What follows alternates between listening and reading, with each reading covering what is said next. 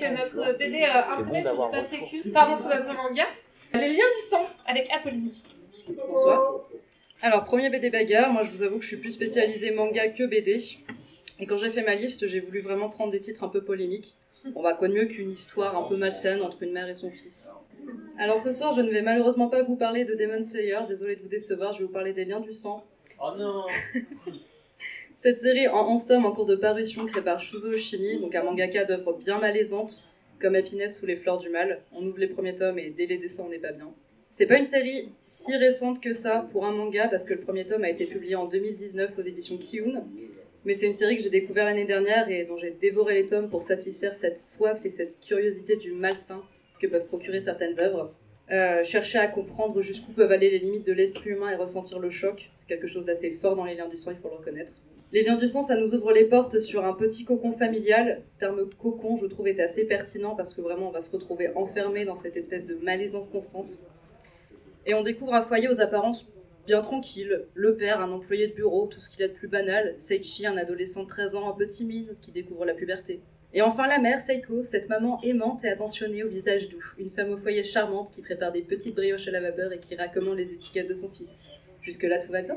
Autour du petit monde de Seichi satellite donc un groupe de copains chahuteurs, la jolie Fukishi aux cheveux courts, mais également le cousin Shigure, un jeune homme un peu moqueur qui taquine Seichi sur la présence un peu trop protectrice de sa mère. On retient aussi ses rêves et ses flashbacks un peu intrigants sur ce petit chat mort au bord de la route, un fragment de souvenir un peu morbide qui traînera pendant les 11 tomes à découvrir pourquoi.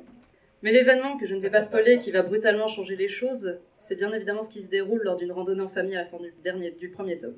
Un geste qui a laissé Seichi littéralement sans voix, les yeux écarquillés et la bouche grande ouverte face à l'amour un peu trop démesuré d'une mère. Ce qui m'a vraiment plu dans cette œuvre, c'est vraiment la violence du trait hachuré qui est si caractéristique à Shuzo Oshimi, les gros plans des personnages qui procurent un profond sentiment de malaise, avec cette impression que d'une page à l'autre, le lecteur va vraiment se retrouver soudainement face à la détresse de Seichi, ou à la gêne et à l'agression qui se dégage de Seiko.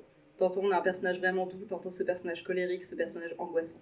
On assiste au développement du traumatisme, l'avant et l'après, cette femme qui a fait quelque chose d'absolument atroce, que je ne mentionnerai pas, et ce fils protecteur qui va protéger ce lourd secret tout en restant prisonnier de son bourreau, qui perd complètement la voix.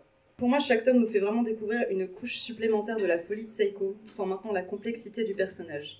Cette mère manipulatrice qui va au fil des tomes tirer sur les ficelles psychologiques de son fils comme un pantin bien articulé. Elle connaît les mécanismes de Seichi comme si elle l'avait fait, wink wink. Et va chapitre après chapitre, le coupé du monde extérieur. Ce que j'aime beaucoup, c'est qu'on a très peu de texte, mais au fil des pages se dessine vraiment une relation mère-fille troublante qui foutrait la nausée à Oedipe. Et c'est vraiment cette capacité de Seiko à changer de visage comme d'un simple vêtement qui fait que l'œuvre est absolument époustouflante et malaisante.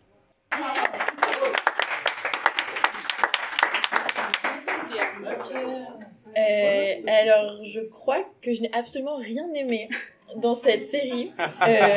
Désolée. On avait dit les 3 premiers, je rejoins cet aspect, je lis pour la curiosité malsaine, je me suis enfilé les 8 en une soirée. Vraiment, j'ai pas pu arrêter, j'ai tout lu d'un coup. J'ai trouvé ça dérangeant au plus haut point, je pense que c'est le but.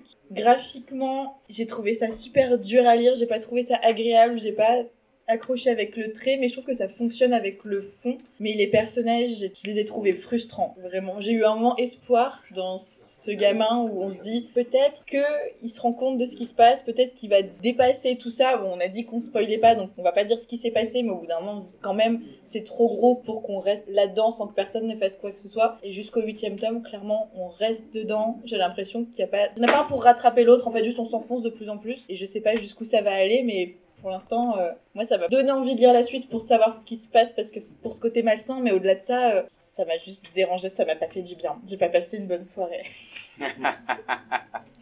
C'est marrant parce que c'est justement ce que tu critiques et ce que tu pointes dans l'œuvre qui font que pour moi ça marche complètement. Et d'un côté ça a marché puisque tu as lu les 8 tomes et que le 9e est disponible. Mais je les achèterai pas. Moi non plus. Mais tu n'as pas besoin. Je pense qu'une première lecture est assez frustrante et traumatisante. Et suffisante. Mais c'est justement ça que j'ai trouvé qui marchait plutôt bien avec l'œuvre en vrai. Bien, alors moi je les ai lus ce matin au petit-déj, c'est cool. J'ai fait que 3 tomes, hein. Je voudrais bien lire la suite. Heureusement j'ai regardé un peu des Malcolm sur W9, histoire d'avoir une vie de famille normale, cet après-midi. Non, au début j'avais peur avec le trait très réaliste, parce que le dessin, moi j'ai beaucoup aimé le dessin. Et avec le trait très réaliste, je me retrouvais dans un truc à la con. J'avais oublié qu'il y avait marqué Seinen, donc il n'y avait pas marqué Shonen ou un truc soi-disant plus pour les gens un peu moins âgés. Je pensais vraiment me retrouver face à un truc psychologique, fils à maman, gna gna gna, tu veux un truc à la viande ou un truc aux légumes, et tout ça. Et puis à la fin du tome 1, tu fais « Ah, bah, je vais prendre le deuxième, hein, je vais prendre ma dose de confession intime japonaise, voilà. » Donc oui, alors moi je sais pas si je suis récurrent, parce que je suis pas un lecteur de manga assidu, mais c'est vrai que non, c'est glauquissime à souhait. Tous ces blancs, tous ces... on tourne les pages les unes après les autres, il se passe rien, mais en fait on sent toute la détresse du gamin, et on n'aimerait pas être à sa place, mais on a envie de savoir la suite quand même, quoi. Ils sont quand même forts, ces japonais. J'ai rien d'autre à dire, si vous aimez le glauque, si vous voulez passer un été pourri avec le pass sanitaire en plus, bah allez-y, quoi. Foncez. Oui, bah voilà. Oui, c'est glauque, voilà. Alors, moi j'aime bien les mangas glauques, habituellement. Bon, bah n'est pas du Jinto qui veut, hein, concrètement. Bah c'est chiant, en fait. C'est glauque, mais c'est chiant. Alors oui, c'est malsain, oui, la meuf, elle est hyper bizarre, oui, elle couvre son gamin, etc. Je comprends, effectivement, moi aussi, j'ai fini le tome 1, j'avais envie de lire la suite. J'ai enchaîné le tome 3, pareil, en me disant, bah, je vais continuer à les lire parce qu'on a envie de savoir. Mais Loris va lire le tome 2, non ? Oui, c'est vrai, j'ai rien compris. Non, le côté on a envie de savoir, c'est très confession intime, hein, concrètement... Je me suis revu avec mon pot de glace de chez Métro en train de bouffer de la télé-réalité de merde pour savoir ce qui se passe. Non, de la télé-réalité de qualité. Pardon. Non, blague à part, en fait, je trouve qu'il y a un vrai problème de rythme. Je peux pas m'empêcher de penser qu'un manga, c'est publié de manière hebdomadaire dans des journaux et attendre la fin du tome 1 pour qu'il se passe quelque chose et pour qu'on ait envie de lire un truc... Je me mets à la place des gens qui ont lu ça toutes les semaines, mais je me dis, mais comment ils ont fait pour publier ce manga sur plusieurs semaines ? Il ne se passe rien, mais rien de rien. Et le moment où, effectivement, on sent que c'est censé être un petit peu bizarre, bah, c'est quand il y a cette espèce de gimmick 15 fois par chapitre de la nana qui est pleine page, qui regarde face caméra, avec une espèce de regard un peu contemplatif, mi-doux, mi-malsain. Et bon, bah, 2 fois, ça marche, au bout de la 15e fois, on a envie de la claquer, quoi. Donc vraiment, moi, ça m'a sorti du bouquin. Et effectivement, tout le long du bouquin, j'ai envie de savoir, et je me pose la question, mais juste pourquoi, en fait ? Pourquoi est-ce que ce gamin reste là ? Pourquoi le père réagit pas ? Il perd la voix du jour au lendemain, 95% de son entourage s'en branle. Ah bah tiens, il est devenu bègue. Bon, bah ok, il est devenu bègue, a priori, c'est pas un problème. Il y a un truc qui est tellement pas vraisemblable à un moment dans l'histoire qui m'a complètement sorti, et encore une fois, c'est une vraie question de rythme. Il y a plusieurs chapitres par volume, et concrètement, il se passe un truc par volume qui donne envie de lire la suite, mais moi je comprends pas comment est-ce qu'on peut au bout d'un moment tenir une série comme ça pendant si longtemps. Donc oui, on a envie de savoir par curiosité malsaine, mais concrètement, j'ai trouvé qu'en termes de rythme, c'était pas assez resserré, il y a quelque chose qui s'étiole sur la longueur, et j'ai eu l'occasion de lire des trucs quotidiens et malsains 1 milliard de fois plus intéressants que celui-ci, donc je me suis un peu fait chier. Moi sur le rythme, je suis pas d'accord avec toi, c'est une vie japonaise, quoi, c'est chiant. T'as dit me défendre, ouais. Une vie japonaise de périurbain, même ses avec potes quand ils le martyrisent, ils le martyrisent à moitié. Enfin, tu vois, on n'est pas dans un comics avec les gars qui sont bien bullies dans un high school de 10 000 personnes et tout ça. On est dans la contemplation, voilà, est-ce que tu veux une boule de riz et machin ? Toi, tu trouves qu'ils souffrent pas assez. Je dis pas qu'ils souffrent pas assez, mais justement, le fait qu'ils perdent sa voix après le drame et tout ça, nous-mêmes, on le prend au fur et à mesure, et on est presque complice des autres qui... On se dit, ouais, il a perdu sa voix, c'est normal, hein, vu ce qu'il a vécu. Et tout le monde le voit comme ça, en fait. Et ça choque personne, c'est pas grave. Ça choque pas ses copains, et ça montre justement la réalité du truc, quoi. Combien de fois, notamment, tu t'apprends que telle personne a perdu un proche ou quelque chose de terrible, mais sans aller dans le globe du manga, et puis tout d'un coup, les gens, on s'aperçoit pas tout de suite qu'ils ont changé, qu'ils ont... et ça le rend super bien. Au début, j'étais comme toi, je fais putain, c'est chiant, je tourne les pages, il se passe rien. Et à la fin du tome 1, en fait, tu fais ah, ben allez, c'est bon, là, c'est parti. Je réagis juste en une phrase, j'aime le contemplatif et qu'il se passe rien, ça me pose absolument aucun problème. C'est juste que là, je trouve que ça n'apporte rien. En fait, c'est juste le problème du truc. Après, en soi, que ce soit dans le rythme de la vie, effectivement, ça me pose pas de soucis. Mais là, j'ai l'impression qu'on pouvait zapper des chapitres entiers et que ça n'apportait littéralement rien. Oui. Apolline et après, on donne la parole au public. Préparez vos armes. Alors, premièrement, tu as dit que le fait que effectivement l'enfant ne parle pas pour toi et que personne n'en marque rien, c'était pas très réaliste. Un cochon sorcier. Non, plus sérieusement. C'était de la fantaisie. Bah là aussi. Plus sérieusement, il faut se rappeler que ça se passe au Japon et qu'au Japon, les gens sont quand même assez fermés sur leurs émotions, plutôt discrets. C'est vrai. Et là où je suis pas d'accord avec toi, c'est que après le troisième tome, même si effectivement je te rejoins sur l'avis que effectivement c'est très contemplatif, il se passe rien. Mais pour moi, le manga, quand tu le lis, ça dégage tellement d'émotions qu'au final, je dis pas que le scénario peut passer après, mais il y a tellement d'émotions fortes qui se dégagent que rien que pour ça, je continue à lire la lecture. Et je suis pas d'accord parce que ses potes finissent quand même par se demander pourquoi justement. Bon, je spoil pas trop du coup. Et même, du coup, sa chérie Fukishi s'inquiète vraiment de ce qui se passe. Et ouais, là où je te rejoins, effectivement, c'est un peu long. Là où je suis pas d'accord, c'est que les dessins sont vraiment flagrants et tu lis pour le côté poignant, vraiment. Juste les émotions que ça peut transmettre. 60 fois le même plan de la meuf qui le regarde d'un air malsain et un peu mielleux. Enfin, encore une fois, on a compris. Juste, on a compris. Il n'y a pas besoin de le remettre 2000 fois. Moi, ça me... Après, c'est perso, mais personnellement, je me dis que là, c'est dans le côté contemplatif, on en fait trop. Il surligne tout, et du coup c'est pas subtil, et en plus de ça, c'est lent. Mais juste pour chercher à comprendre la relation entre... Désolé, après il n'y a pas besoin de chercher. Mais vraiment juste pour le côté où tu essaies de comprendre pourquoi cette enfant s'accroche vraiment à protéger sa mère après ce qu'elle a fait. Bah ça c'est pour ça que j'ai envie de savoir. Ah. Bah c'est vrai que ce que tu dis par rapport au fait qu'il lui arrive des trucs horribles et que personne réagit, moi je pense au tombeau des Lucioles. Avec ces gamins qui sont en train de crever de faim, et les adultes les voient crever de faim, et ils font rien, parce que c'est pas leur problème. Voilà.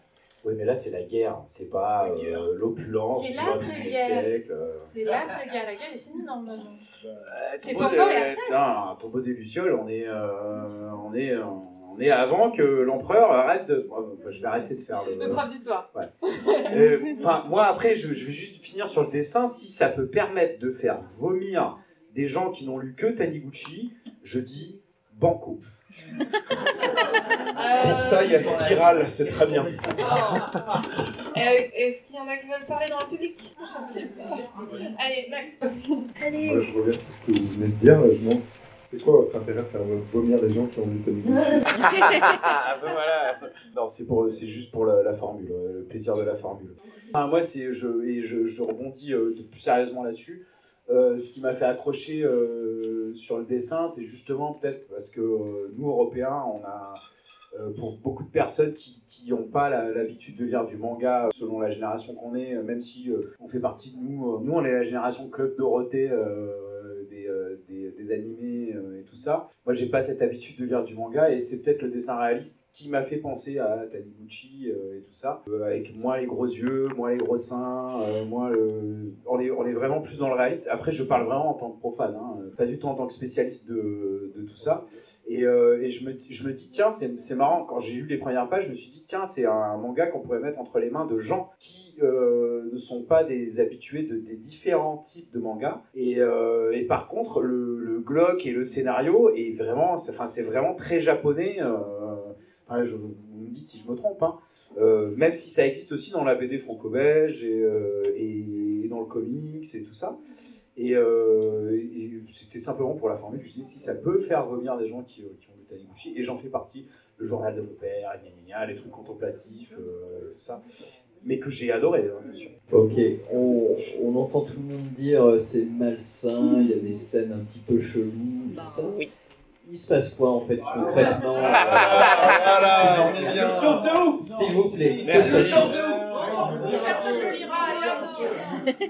Non mais c'est juste voir comprendre un petit peu quelques scènes, savoir en fait apparemment ce gamin subit des choses. Oui. Non. Ok. Tout va bien. Ok. Bon, je l'ai lu. Pour moi, ça a brûlé.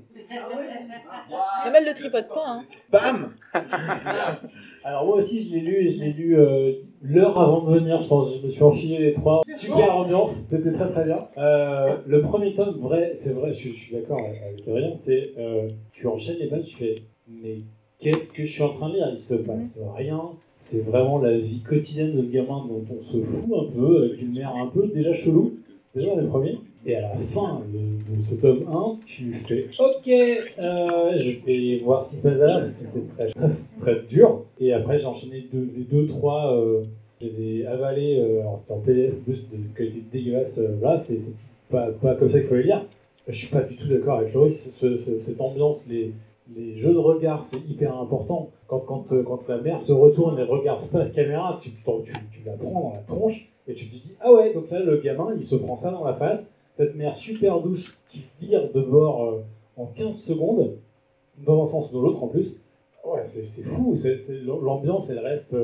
T'es sur le fil tout le temps, le gamin, tu te mets à sa place, qu'est-ce que tu fais? Tu balances ta mère, tu dis tout, tu la protèges, et en même temps, elle est complètement en train de le dominer avec des espèces de pression affective, et c'est super glauque. C'est ouais, moi je l'ai pris dans la face. Le trait en plus hyper simple, hyper il est presque froid le dessin, hyper réaliste, etc. Enfin ah ouais, non c'est j'ai lu 3 tomes et j'ai envie de lire les 5 ou 6 suivants très très vite. Je veux en savoir plus absolument. Je suis d'accord avec Sam. Je vais revenir sur 2-3 choses qui ont été dites, notamment Laurie sur le côté pas crédible, sur l'enfant qui vit un traumatisme, on ne va pas tout dire, mais bon, il est question d'une pression affective, sans aller au-delà, même si, voilà, d'atteinte à l'intégrité physique de certains personnages, là je ne spoil pas, mais c'est difficile. Donc la mère est au centre de ça, vous l'aurez compris, que l'enfant qui a vécu un traumatisme, ensuite a un comportement erratique, incompréhensible aux yeux des autres, notamment par son mutisme ou son bégaiement qui apparaît, je trouve pas ça pas crédible. Au contraire. C'est pas ce côté-là qui n'est pas crédible. Je trouve que c'est ce qu'il y a autour de ce comportement. Que ses copains qui ne sont pas trop ses copains, parce qu'il est déjà c'est le premier de la classe, il n'est pas très bien intégré, et qu'en plus ensuite il a un problème de bégaiement. En fait, tout le monde trouve ça bizarre, mais pas plus que ça. Je trouve pas que ce soit très japonais non plus. En fait, je trouve que c'est extrêmement universel. Les enfants violentés, violés... torturé, je ne sais quoi. Je dis rien, non, je dis rien parce que c'est au choix. Hein. C'est soit l'un, soit l'autre. Ils ont tous le même comportement, c'est-à-dire qu'ils se renferment et ils ne le disent pas parce qu'ils portent un sentiment de culpabilité. La culpabilité étant le grand thème, un des grands thèmes des liens du sang, sans rien dire non plus, mais voilà, pourquoi protège-t-il sa mère ? Moi, je trouve ça très fort, et le côté du dessin, sur la narration, il se passe rien parce qu'en fait, il n'y a pas beaucoup de cases par page, et que ça se lit très vite. Donc, effectivement, un tome ressemblerait peut-être à un tiers de tome dans un autre manga, en nombre de cases, en termes de densité narrative. Et c'est pour ça qu'en fait, ça se lit très vite. Alors, c'est vrai qu'à la fin, ça coûte cher, du coup, sur l'histoire, parce qu'il faut lire beaucoup de tomes pour voir ça se passe un truc, mais... il y a des jeux, alors on n'a pas ces images-là ce soir, mais il y a des jeux de regard, sur le regard de la mère qui se retourne, il y a des jeux avec des reconfigurations de visages, avec l'œil, la bouche, le nez, et les visages qui se déforment imperceptiblement, parfois sur le visage de l'enfant notamment, et de la mère, encore plus étrangement, qui font que ce dessin un peu raide et un peu ennuyeux, au final, fait qu'il se passe quelque chose, même graphiquement, au fil des pages. Moi, j'étais vraiment secoué, j'ai lu pareil au petit-déj, je sais pas, à l'heure du café, j'en ai lu 4, et j'étais durablement secoué. Alors, 21e siècle, on est quand même dans plein délire de l'éducation bienveillante. Il est interdit de fesser son enfant, il est interdit de gronder s'il doit assez malvenu de réprimander son enfant. Et là, on a quand même une œuvre qui a eu le courage, si on peut dire, de mettre en scène ce qui, en petit, on a appelé le syndrome de Munchausen. Donc c'est clairement une mère qui va intenter, pas... alors on ne sait pas encore, hein, moi j'ai lu que les 3 premiers tomes, si elle intente vraiment sciemment sur son enfant, mais en tout cas, elle veut s'attribuer le propre du bien-être de son gosse et montrer à quel point elle est une mère parfaite et qu'elle est affectueuse et qu'elle est non réprimandable. Mais en effet, elle va plutôt compromettre l'intégrité, comme tu l'as dit, de son entourage. Et moi, je salue le propos malsain mis en case, parce que ça fait plaisir, parce qu'il y en a marre de la bien-pensance aussi. Et je pense que c'est tout ce qui nous a fait plaisir à tourner les pages jusqu'au bout, sauf si on n'est pas à l'aise avec ça, ok. Mais on sait ce qu'on lit. Après, tu peux t'arrêter au premier tome, hein. Tu peux dire non, c'est bon, là, ça suffit. Ouais, mais je pense que c'est très rare les gens qui vont lire le premier et à la fin ils vont se dire oh merde, je vais m'arrêter là. Parce que il y a quand même une question à la fin. Moi j'ai lu le 2, moi. Et en fait, si tu veux, après moi il y a une problématique un peu de trait qui a été évoquée, où je trouve un peu le grotesque sur les visages, où c'est clairement. À la limite de l'exorcisme, quand même, elle se retourne. Je suis la maman gentille. Je suis la perverse chelou qui en veut. Moi, j'ai. Alors, non, c'est pas fin. Je pense que si tu as sur PDF, mais si tu tournes les cases, il y a vraiment ce côté d'un seul coup, je finisse les yeux et je suis vraiment avec un regard libidineux chelou. Je ne sais vraiment pas si en fait elle veut carrément à son fils, si elle veut le suicider, tu n'arrives pas à savoir. Oui, voilà, t'arrives pas à savoir ça, et quand on dit ça, il joue l'ambiguïté tout le long. Jamais elle est complètement démoniaque. Parce que tu sais, c'est que t'aimerais pas être à sa place, à lui. Ouais. Un gamin, il aura ce regard très binaire là-dessus, quoi. Avec le côté bon méchant, systématiquement. Et c'est pareil sur l'idée de temporalité qui paraît extrêmement étendue chez les victimes de trauma. On a systématiquement ce rendu-là, quoi. Du coup, ça me paraît pas aberrant d'avoir un truc qui paraît extrêmement long, quoi. Ça me paraît au contraire très cohérent. Complètement. Mais moi, c'est ça que je trouve que chouette dans ce manga, c'est que ça prend le temps de placer le traumatisme de l'enfant. Et je pense que le regard de la mère, comme tu dis, parfois on est un peu caricatural, c'est vraiment vu du point de vue du gamin, en fait. Et ce gamin qui voit d'un coup une mère aimante, un coup une mère atroce, en tout cas dans son regard à lui. Voilà. Et... moi, je trouve c'est un manga fort parce qu'il parle d'une problématique qu'on n'aborde pas souvent, surtout du point de vue de la maman, on va plus en parler du point de vue du père. Et surtout au Japon, aujourd'hui, c'est une problématique qui est prégnante sur la problématique des mères abusives, des pères absents ou des pères à qui on refuse même carrément l'accès à leur enfant, y compris dans les divorces, y compris dans les couples mixtes, japonais et non japonais. Et c'est quelque chose qui revient beaucoup, beaucoup ces derniers temps. Et je pense que c'est un manga qui ne fait pas l'économie de travers japonais très très répandu aujourd'hui et que je trouve très courageux du coup de ce point de vue parce que c'est un pavé dans la mare d'une société japonaise qui n'aime pas trop parler de ses défauts et pour le coup c'en est un quand même très très violent. Par ailleurs, je trouve que c'est un manga qui entretient une relation et une tradition très forte de la littérature témoin où le lecteur est pris à témoin de quelque chose d'atroce. On parlait tout à l'heure d'un bouquin chez Brajlon, d'un auteur américain qui nous fait subir les sévices d'une jeune fille. Et c'est pourtant un bouquin qu'on va lire jusqu'au bout. Là, c'est un peu la même chose. On a besoin d'être témoin de ça pour se rendre compte. Et de ce point de vue, je trouve que la lenteur et le rythme du récit est hyper bien vu. Parce qu'on passe ces longs moments en disant « Oh, mais il ne se passe rien, ça va, du coup, je peux continuer comme il ne se passe rien. » Et à chaque fois, on va finir par prendre une espèce de dose d'enfer. Et finalement, c'est un lit très social et très sociétal de ce qui se passe au Japon aujourd'hui. Il suffit d'aller un peu s'intéresser aux problématiques des mères abusives au Japon aujourd'hui pour se rendre compte. Bah, c'est les bienveillants chez les Dupont japonais, quoi. Ouais, ça va, tout le monde, ça va. Mathias, et puis on passe à la BD suivante. Alors moi, j'adore ce manga, déjà. Ça me rappelle ma mère. J'ai lu tous les tomes, je les dévore à chaque fois, je les prends, je les lis en 5 minutes. En même temps, c'est que, comme disait Ben, il y a peu de cases, ça se lit en 2 secondes, il ne se passe rien, il n'y a pas de texte. Mais quand il se passe un truc, on est ultra choqué en fait. À chaque fois qu'il se passe un truc, on fait oh! Et on veut lire la suite. Et parce que, au final, ce qui se passe à la fin du tome 1, ces chocs-là, en fait, ce n'est pas le seul choc qu'on va avoir. On va avoir d'autres trucs, on va apprendre d'autres choses, et on va évoluer un peu comme ce gosse qui, au final, n'avait pas conscience de comment était sa mère avec lui et tout ça. Et à la fin du tome 1, il a ce choc, il fait mince, toute ma vie est remise en cause. Et on va évoluer avec lui, grandir avec lui, enfin, essayer de comprendre avec lui ce qui se passe, parce qu'au final, le gamin, il ne comprend rien, c'est pour ça qu'il est ultra choqué, il ne sait pas ce qui se passe. Nous, on est comme lui, on ne comprend rien. Comment dire, nous on prend cette histoire à un moment, au moment où il y a ce choc là, mais il y a tout ce qui s'est passé avant. Et moi, je pourrais pas dire ce qui est cohérent ou pas, parce que déjà, de 1, souvent dans les mangas, je trouve qu'il y a plein de choses qui sont incohérentes par rapport à notre société. Quand ils se battent, ils gueulent tout le temps, ils font des trucs comme ça, c'est que les trucs qui sont complètement incohérents pour nous. Du coup, je ne peux pas dire si c'est cohérent ou pas, parce que je ne connais pas ça.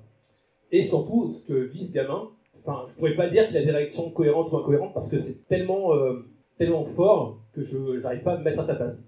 Je suis juste témoin de ça, et pendant un temps entier, je retiens mon souffle, je suis en mode hyper tendu, je ne comprends pas ce qui se passe, jusqu'à la fin, je suis en mode « Ok, ben, j'ai envie de savoir où est-ce que ça va amener, pourquoi il y a tout ça ?» Enfin, c'est tout con, mais tout le long du manga, on voit un chat mort sur la route, mais vraiment, tout le long, on ne comprend rien. Il faut attendre un bout de temps avant de... voilà, le 8, 9, enfin, c'est vraiment le tome 9, l'année qui est sortie, où on sait ce qui se passe. Et c'est ultra choquant et ultra, comment dire... En fait, je trouve ça fort parce que il arrive à nous tenir en haleine, et quand on a la réponse, c'est pas qu'on est content, parce qu'on n'est pas content de ce qui se passe, mais on est en mode, ah, ben, ok, j'ai une petite pièce du puzzle de cette famille, qui construit cette famille, qui va nous amener à essayer de comprendre les relations de chaque personne et tout ça. C'est comme le père, c'est vrai que le père, il parle pas beaucoup, on le voit jamais, mais je pense, enfin, il me semble qu'au Japon, il y a beaucoup d'histoires des pères de famille qui disparaissent parce que ils ont l'impression d'avoir failli dans la société ou je sais pas trop quoi. En fait, c'est tellement une culture qui est tellement loin de la nôtre que j'ai du mal à dire que c'est incohérent aussi, ces réactions à lui. Non, mais je comprends ce que tu dis, mais comme tu disais, c'est un scénario qui est universel aussi. Je pense sur le trauma, sur le choc. Enfin, quand on dit c'est une société qui est loin de la nôtre, quand on voit tous les faits divers, enfin là on a éculé tous les poncifs sur la Belgique. Enfin, c'est horrible. On a été hyper raciste en fait. Bah oui, non, je sais. Et sur la Belgique, on a dit ouais, mais ça, les liens du sang, ça aurait pu se passer à Anvers. Enfin, et je pense que là, c'est moi qui l'ai dit ça aussi. Ouais.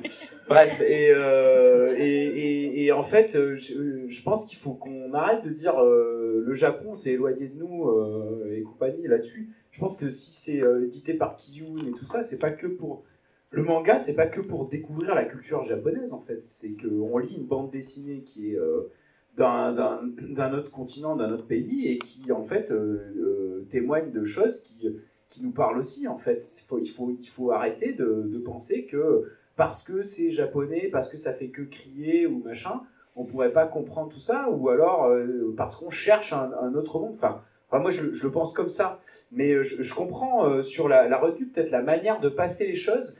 Ce qui est sûr, c'est que moi, sur cette bande dessinée-là, il y a très peu de... c'est sûr, si on compare au scénariste de La Bête, bah oui, les Japonais, pour La Bête, ils mettraient peut-être 15 tomes à nous faire comprendre pourquoi le gamin, il va adopter La Bête et tout ça.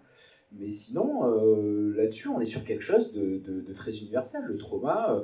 Un truc glauque familial, enfin je veux dire, c'est tous les jours dans les faits divers, et on en est fan quoi, enfin je veux dire, t'as vu Ménergie 12, c'est crime en série, c'est machin, c'est ceci, enfin je parle de trucs qui se passent à la télé quoi, et il arrive en fait à mettre en manga, l'auteur, il arrive à mettre en manga un truc qui est, oui ça peut paraître très contemplatif, il se passe pas grand chose, mais il arrive à mettre un truc que finalement on dirait juste un entrefilet dans le progrès quoi au final, et c'est ça qui est fou, et c'est là où je te rejoins, c'est on a envie de connaître la suite, on a la place du gamin. Bref, je m'arrête là. Merci. On enchaîne avec le cœur des femmes.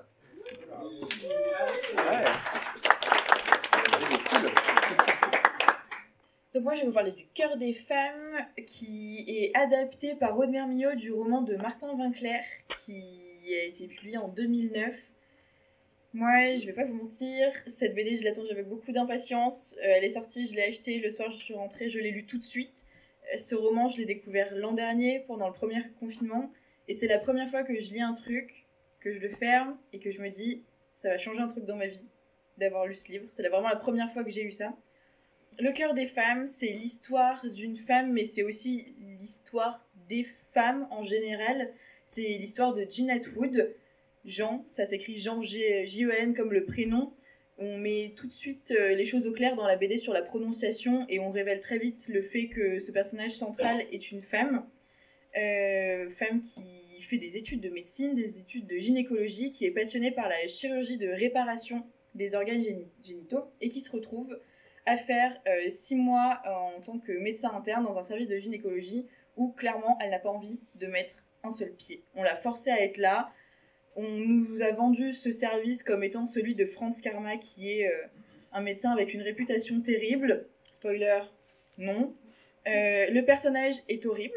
Je sais que vous allez tout de suite dire ça, que vous allez partir tout de suite là-dessus, je le sais. C'est fait exprès.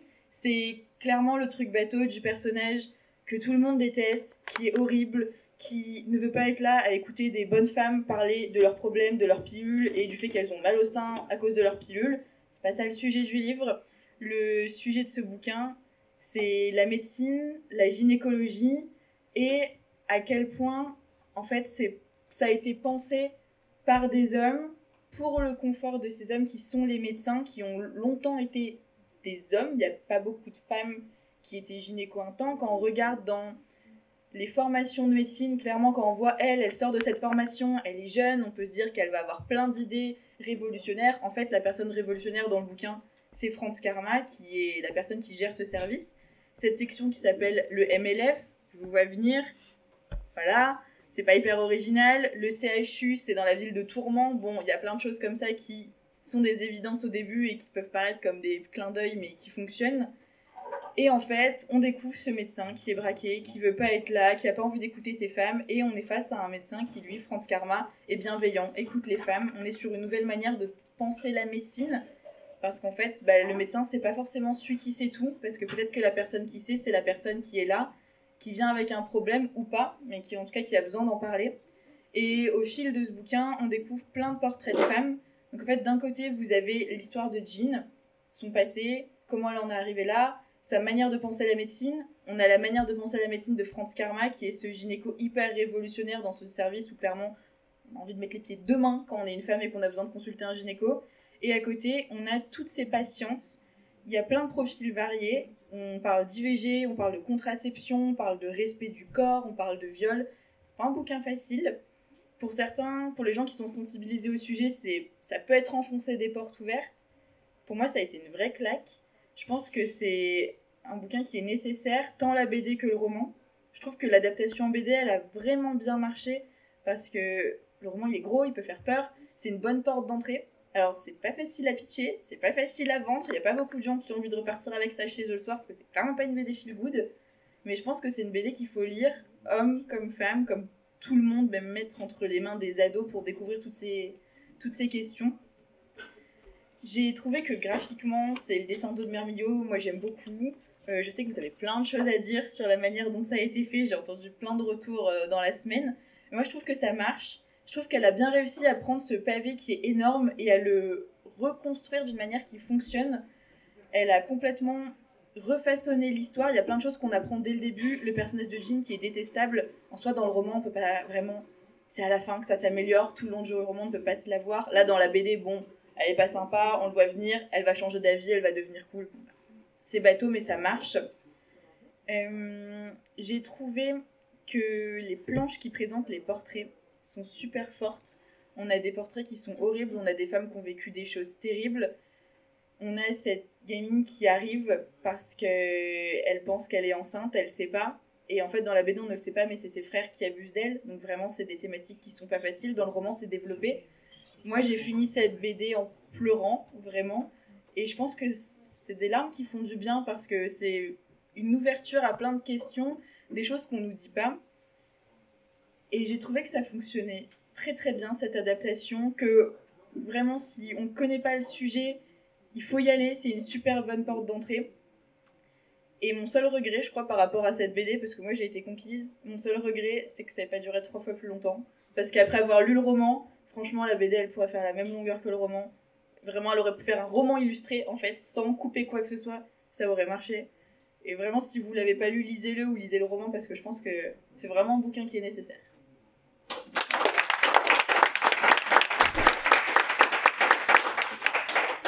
Adrien. C'est à moi en premier ? Oui. Ah putain, super. Alors, non, je te rejoins totalement sur... j'avais dit que c'était BD bisous. Alors, les bisous de la maman du manga, on n'a pas trop envie. Mais les deux personnages de Jin et du médecin, j'ai oublié son ouais, France Karma, oui, on peut leur faire des bisous. Aussi bien parce qu'elle apprend à... Elle apprend la gynécologie quelque part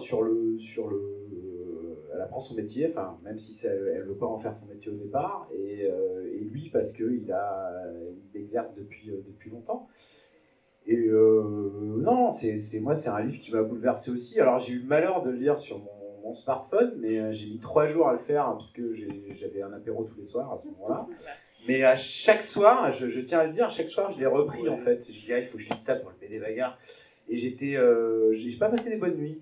Et c'était pas que à cause de la bière que je buvais, mais vraiment, non, je le dis sincèrement, c'est un très bon bouquin, c'est la BD documentaire. Enfin, moi, quand on m'a dit tu vas lire Le cœur des femmes et on m'avait pas encore pitché le truc, je pensais à un vieux titre. Enfin voilà, c'est un vieux titre de. Ouais, pas Diderot. Je parle de Marc Lévy et compagnie. Enfin voilà, et mais voilà, une fois qu'on m'a dit oui, c'est sur la gynécologie, les violences gynécologiques et les femmes en général, je pense qu'il est nécessaire, ouais, il est clairement nécessaire. C'est un livre qu'on devrait mettre dans, je vais aller très loin, dans tous les CDI, dans toutes les bibliothèques, qu'on devrait faire lire à tout le monde, et le dessin en fait, je m'en tamponne. C'est-à-dire que je l'ai pas trouvé plus génial que ça. Mais en fait, quand je lis ce genre de BD, j'ai pas envie de. Je m'en fiche de savoir si c'est Guarnido qui le fait, quoi. Parce que. Bien. Non, mais non, on s'en fout en fait, parce que. On s'en fout. Le pauvre Guarnido, j'ai mis deux pastilles. Et, le cœur des Indes. Et le cœur des Indes. Et voilà. Non, vraiment, je te rejoins totalement. Je suis complètement d'accord avec toi. C'est une bande dessinée qui est bouleversante. Je sais pas si j'irai jusqu'au bouquin, mais je remercie justement l'adaptation en BD. Parce que s'il n'y avait pas ces adaptations-là, eh ben peut-être qu'on n'atteindrait pas ces sujets-là. J'ai d'autres choses en tête, mais ça me reviendra après. Je passe le micro à la jante masculine. Bon, alors moi, c'est un bouquin qui m'a vachement merdé. Parce que dans les faits, je suis à 100% d'accord avec ce que tu dis. Enfin, je pense très sincèrement que c'est un bouquin utile. Parce qu'effectivement, le fond du bouquin est passionnant, troublant, émouvant. Enfin, toute sa part documentaire est vraiment folle, effectivement, ces portraits de femmes, je les trouve bouleversants, on n'a envie d'avoir que ça dans le bouquin, c'est hyper intéressant. Tout le discours sur la médecine est pareil, passionnant, fait beaucoup réfléchir, ça donne envie de prolonger la lecture et des lectures sur plein de choses. Enfin, vraiment, je pense vraiment que c'est un bouquin utile pour sa part documentaire. Après, moi j'ai un vrai problème de forme, j'ai aucun problème avec le dessin, je le trouve vraiment bien pour le coup. Ça va vraiment très chouette, c'est le produit. Mais par contre, il y a le bouquin. Alors, je précise vraiment un truc très important, je n'ai pas lu le roman, je ne parle que de l'adaptation et de l'effet de ce que m'a fait la BD. Parce que pour le coup, je n'ai pas lu le roman, son rythme, sa longueur, la manière dont les différents éléments sont gérés. Mais c'est vrai que j'ai l'impression que c'est une BD qui parle de beaucoup de choses et qui parle peut-être des fois d'un peu trop de choses. Il y a des moments où toute la part fictionnelle, que je ne révélerai pas, parce que pour le coup, c'est une surprise, autour du personnage de Jin, à un moment donné, m'a paru presque être là en trop, rapidement posé, expédié. Il y a des trucs où je me suis dit, ouh là, on aborde d'autres sujets qui sont des sujets en soi, qui mériteraient un bouquin en soi. Et j'ai l'impression qu'on a rentré au chausse-pied énormément de choses. Et du coup, il y a des moments où j'étais frustré, parce que du coup, toute cette part documentaire que je trouve vraiment fascinante, j'ai l'impression qu'elle a été mangée par tout un truc qui est beaucoup plus vaudevillesque et qui, à un moment donné, m'a fait chier jusqu'à une espèce de finale qui m'a énervé, en fait, clairement. Sur un côté, qu'est-ce que ça fout là ? Ce bouquin n'avait pas besoin de ça pour être passionnant.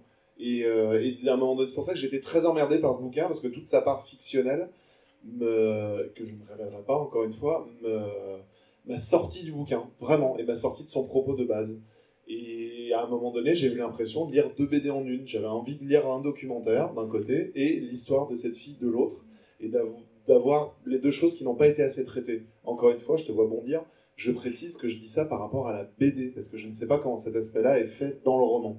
Tu m'as dit d'ailleurs que c'était beaucoup plus progressif et beaucoup plus beaucoup mieux amené dans le bouquin. Il y a vraiment un moment où effectivement le côté documentaire m'a été gâché par limite un côté Plus belle la vie. Enfin, encore une fois, cette espèce de retournement final m'a vraiment sorti du truc. Et c'est d'autant plus dommage, encore une fois, pour moi, que toute sa part de son sujet de fond est surpuissante. Et du coup, au final, je le recommande quand même parce qu'il y a cette part de fond qui, à côté desquelles on ne peut littéralement pas passer. Ces portraits de femmes sont vraiment bouleversants. Là, on avait une planche qu'on n'a plus là, où on voyait juste effectivement ces portraits de filles face caméra avec une parole qui résume non pas la fille, mais le moment de la consultation, le problème pour justement non pas que le médecin a à traiter, mais c'est voilà, ces moments où effectivement le médecin assume et assume clairement le fait de dire qu'il est là pour s'occuper de patientes et non pas de maladies. C'est aussi ce que j'ai envie de retenir de ce bouquin. Après, voilà, petit, même gros bémol sur la forme, ça n'empêche pas que je pense que c'est un bouquin qu'il faut lire. Mais tout ce que tu dis, c'est clairement lié au fait d'avoir fait une adaptation du bouquin, parce que c'est ça qui est bien, et en même temps qui est un peu dommage dans l'adaptation, c'est qu'elle a réussi à reconstruire l'histoire, à reprendre des trucs qu'en fait, nous, on découvre en lisant le roman dans les 100 dernières pages, et à les pitcher dès le début pour que ce soit plus simple, et pour redynamiser le truc. Oui, mais... En fait, dans la BD, on apprend plein de choses au début, qu'en fait, dans le roman, on apprend à la fin. Et c'est vrai qu'hier, en le relisant, parce que du coup, je l'ai relu en me disant, alors qu'est-ce qu'ils vont me dire à chaque page ?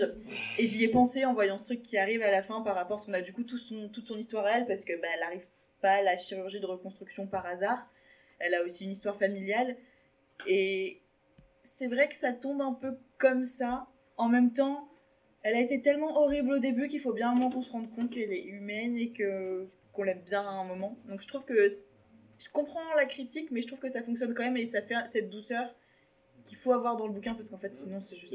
L'aspect horrible, entre guillemets, du personnage au début, il peut être assez téléphoné, mais d'une certaine manière, là, pour le coup, d'un point de vue documentaire, je le trouve intéressant parce que justement, le discours du médecin qui est très progressiste, et on sait qu'il est systématiquement... il bute forcément face à des dogmes et face à des gens qui ne seront jamais d'accord. Donc du coup, mettre en scène le débat, je pense que c'est intéressant. Donc, je t'avais dit au début que je trouvais ça... téléphoner un peu facile, à un moment donné, c'est que reste quand même un procédé narratif pour qu'il y ait un débat au sein du bouquin. Moi, c'est pas ça qui me pose souci, encore une fois, c'est tout ce brodage fictionnel autour qui, au final, je trouve, ne sert pas le propos, puisque c'est des gros paquets de sucre et de chantilly qui sont balancés sur un truc qui n'en a pas besoin. Après, je pense que son caractère à elle, il dénonce aussi le format... Enfin, clairement, c'est les élèves qui sortent de médecine et qui sont formatés, parce qu'il n'y avait pas de remise en question. Ah, mais je pense que c'est ça qui fonctionne aussi. Vous êtes d'accord tous les deux ? Oui. Non, c'est la bagarre. Si vous n'êtes pas d'accord. Je rejoins tellement la vie de Loris que je le soupçonne d'avoir lu mes notes en scred. Je n'ai pas assez bonne vue, je suis désolée. Je trouve qu'il y a des personnages qu'on adore détester. Bah, clairement, pour moi, c'était pas Jean Atwood. Je précise aussi que je n'ai pas lu le roman, donc vraiment, je vais que critiquer la BD. Tu dis que le cœur des femmes t'a mis une claque. Moi aussi. Bah, alors, la claque la plus forte que j'avais envie de mettre, c'était au personnage principal. J'ai trouvé insupportable, je sais tout, arrogante, condescendante à souhait. J'ai trouvé limite que c'était pas réaliste d'arriver dans le monde de la médecine, de la gynécologie, surtout elle en tant que femme, et d'arriver avec un esprit aussi fermé. Bon, effectivement, elle a son passé, elle a son histoire qu'on va pas développer plus que ça pour pas spoiler les gens. Mais j'ai trouvé que c'était vraiment pas professionnel de sa part et à des moments quand même assez sadiques avec le personnage du spécule. Encore une fois, elle a sûrement ses raisons. Moi, j'ai trouvé que c'était pas justifié. Non, mais ça après, fait référence à des vrais faits, je pense. C'est des vrais trucs. Oui. Si tu lis le reste de son truc... C'est pour ça que je me permets vraiment juste de juger la BD en tant que telle. J'ai trouvé que l'évolution du personnage était trop brutale. Comme tu dis, effectivement, elle est tellement connasse qu'au bout d'un moment, il faut quand même arriver à relever le truc. J'ai trouvé que c'était vraiment fait de période trop brutale. Bizarrement, quand elle a ses règles et qu'elle fait le... Enfin, qu'elle commence à répondre aux messages internet. J'ai trouvé que c'était vraiment... La transition est vraiment mal faite, t'as l'impression que c'est vraiment ramené comme un cheveu sur la soupe en mode « Merde, elle est méchante depuis le début, il faut vraiment qu'on arrive à lui donner un peu d'empathie parce que sinon on sait que ça va être raté. » Je rejoins aussi Laurie sur l'idée que la partie documentaire est vraiment très bien amenée, vraiment très bien faite. Mais pour moi, t'as vraiment cette BD en deux temps, on va t'amener un sujet qui est hyper bien recherché, qui est hyper bien documenté, qui est réaliste. Puis d'un coup, on te balance toute son histoire à la fin en mode bâtonnet. L'histoire de la princesse à la fin, du chevalier, du prince charmant. J'ai trouvé que c'était un petit peu too much. J'ai pas tout compris. Après, ce qui frappe effectivement, c'est le côté réel de la chose. Tout ce qui se passe dans la première partie, même la deuxième partie, c'est des choses qui arrivent. C'est des choses dont il faut prendre conscience. Et ça, j'ai trouvé que c'était hyper bien amené. Les témoignages sont poignants. Là-dessus, j'ai rien à redire. C'est vraiment la construction du personnage de Gene Atwood. Encore une fois, je ne juge vraiment que la bande dessinée. Le fait que les histoires, les témoignages s'enchaînent, t'es emporté dans un tourbillon, et puis d'un coup, bam! Il faut qu'on se rappelle quand même que Gene Atwood, c'est le personnage central. Il y a des petits détails où je vais pinailler. Le personnage de René, j'ai pas compris l'intérêt. Je sais pas si c'était pour faire une petite transition. J'ai pas trouvé ça frappant. Je vais lire le roman, juste pour te faire plaisir, juste pour que la colocation se passe bien. Personnage de France, effectivement, j'ai trouvé que c'était un personnage humain, par contre, qui est très bien écrit. J'ai rien. Enfin, il lui arrive quand même ce qui lui arrive. Il a pas toute blanche. Voilà. Petit détail anecdotique, j'ai trouvé que le choix des couleurs était plutôt pas mal utilisé. T'as des couleurs pastel vraiment très froides pour parler de sujets vraiment très froids, et les tons sont à chaque fois hyper bien utilisés pour en tant que chaque situation. Ouais, je dirais que j'ai beaucoup aimé le fond, mais pas tellement la forme. Donc globalement, je comprends toutes les remarques que tu as faites parce que je me les suis faites en me mettant dans votre tête de personnes qui n'avaient pas lu le roman en lisant la BD. Après, je pense que vraiment, moi, je veux qu'on refasse une bagarre en ayant lu tous le roman et en ayant tous lu son roman. Et il n'y a pas d'image, mais ça marche quand même, c'est un vrai livre.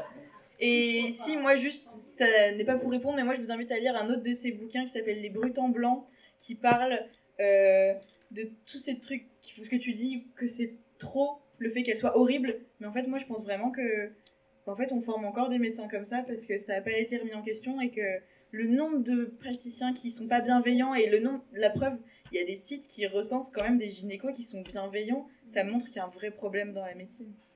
Alors moi je vais te rejoindre, moi j'ai pas lu le roman non plus, on va pas faire roman bagarre non plus, parce que sinon on n'est pas dans la merde. Et mais je suis pas d'accord avec vous, Gene Atwood, c'est un personnage qui est excellent. Je sais pas s'il est bien traité par rapport au roman, mais je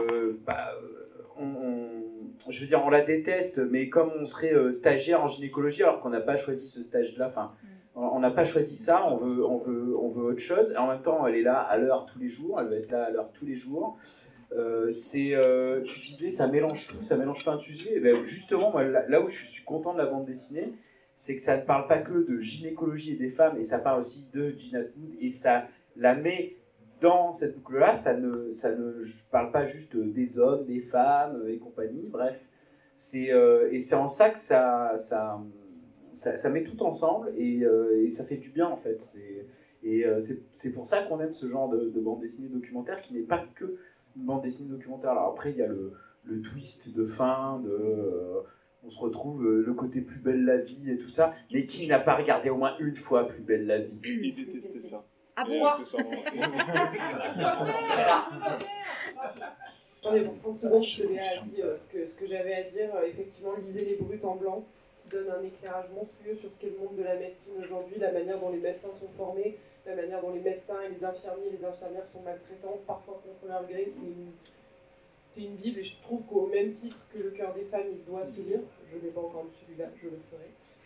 Ce qu'il ne faut pas oublier dans tout ça, c'est que Martin Winckler est médecin. Gynéco. Ça sort pas de nulle part, ce qu'il écrit, il l'a pas inventé. Je pense qu'il se voit s'écrit dans beaucoup de ce qu'il écrit, et la plupart de ses textes sont vraiment indispensables. Lisez Les Brutes en Blanc et La maladie de Saxe, qui sont des bibles de la médecine du quotidien, et qui vous font regarder votre généraliste autrement. De un, on dédouane complètement Rodolphe Mio au niveau du dessin. C'est évident que c'est le dessin qui peut servir en BD de reportage. On est dans la simplicité, mais efficace. On va dire, il n'y a pas trop de surabondance. Je ne suis pas ultra fan des chapitrages avec les témoignages, je trouve ça pas grand-chose. Après, on est clairement un peu sur un cliché, le docteur gentil, l'interne méchante. Clairement, Martin Winckler, il est dessiné lui-même dans l'histoire. C'est un monsieur qui, sur Wikipédia, on le définit directement comme féministe, et il a un parcours qui est pavé de très très bonnes intentions, et c'est très intéressant d'avoir ce type d'ouvrage. Moi, je ne sauve pas l'aspect romancé, parce que c'est évident que c'en est trop. Ça, pour le coup, je racole avec Loris. On sent, en fait, dans les ficelles de la bande dessinée, on sent que ça marche en roman. On sent qu'en fait, il y a des ficelles du roman qui ont été remodelé, renoué ailleurs, et qu'en fait ça doit très très bien marcher en roman. Et en même temps, s'il n'y avait pas cette patine romanesque, je pense que le bouquin ne serait pas lisible. La BD ne serait pas lisible. en tant que tel. On apprend énormément de choses sur la médecine, sur les consultations gynécologiques, sur les différents actes gynécologiques, obstétriques. Ça passerait pas en pur dossier. On a besoin d'avoir des personnages avec une histoire, un début, une fin, même si c'est trop souligné, même si c'est tiré par les cheveux, même si c'est too much à un moment, quand on apprend le secret de Jean, c'est trop, et en même temps, s'il n'y avait pas ça, je pense que ce ne serait pas visible, et ce ne serait pas à mettre dans tous les CDI, justement. Et du coup, voilà. Il pourrait y avoir ça, mais de manière un petit peu plus fine. Je sais, pour le coup, je pense que c'est dans le roman. Voilà. Ça, mais après, on va s'arrêter. Ouais, je rebondis sur c'est que, en fait, je suis d'accord avec Zed sur le côté fictionnel pour amener le documentaire est indispensable à mon avis. Effectivement, ce serait juste imbouffable d'avoir que des témoignages frontaux en 200 pages. Mais le final, en fait, c'est même pas tellement ce qu'elle a vécu, son passé, son histoire à elle. C'est ce final. C'est juste pas possible, en fait. Les dernières pages de la BD, et je sais pas encore une fois pour le roman, c'est juste pas possible. C'est ce truc de too much à la fin qui fait... En fait, il y a des trucs à virer, en fait. C'est pas du tout nécessaire. Je pense qu'à ce niveau-là, elle s'est retrouvée coincée dans le fait que, justement, elle adaptait le livre et qu'il fallait bien récupérer ça, parce que dans le roman, ça prend 3 fois plus de place et elle est tellement plus que juste ce qu'on voit dans la BD. Et je pense qu'elle s'est retrouvée, au bout d'un moment, être obligé, pour pas dénaturer trop l'œuvre, de récupérer la trame centrale qui est ce personnage. Eh ben, merci.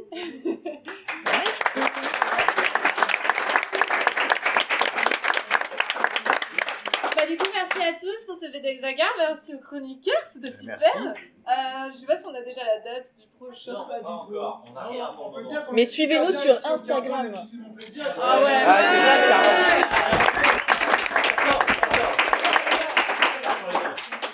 Donc, scrutez les réseaux sociaux.